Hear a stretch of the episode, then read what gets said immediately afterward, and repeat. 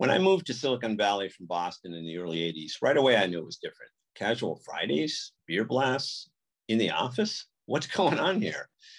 As a tech reporter, I've covered countless product launches and interviewed many of the big and small names that put Silicon Valley on the map. San Francisco's Civic Auditorium was home to one of the first computer shows, the West Coast Computer Faire. Its ponytailed impresario, Jim Warren, patrolled the show floor on roller skates. At one of the fairs, an upstart software company called Borland threw a toga party, Animal House style. Fun.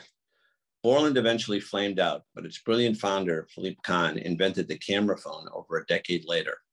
Not a bad second act. Now he's developed a smart bed.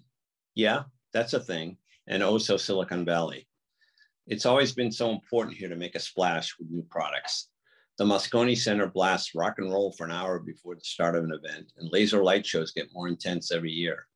Intel figured out how to use drones to light up the night sky with neon messages and designs. So cool. In-person events have been on extended pause during COVID, and it's unclear if they'll ever return to their former glory. Having hundreds of thousands of people return for a Dreamforce conference now seems more like a nightmare.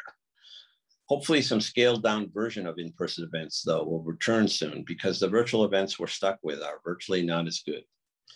Pandemic aside, technology marches on. We all have personal devices, but their power now lies in being connected to the big giant computers the personal computer revolution was supposed to obsolete.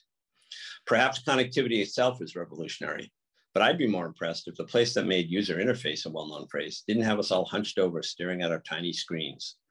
We don't need another TikTok clone or more ways to do disembodied meetings. Silicon Valley has the brains and resources to figure out what people in society at large actually need. We can create the next truly revolutionary product and have fun doing it Silicon Valley style. With a perspective, I'm David Needle. Hashtag come on Silicon Valley.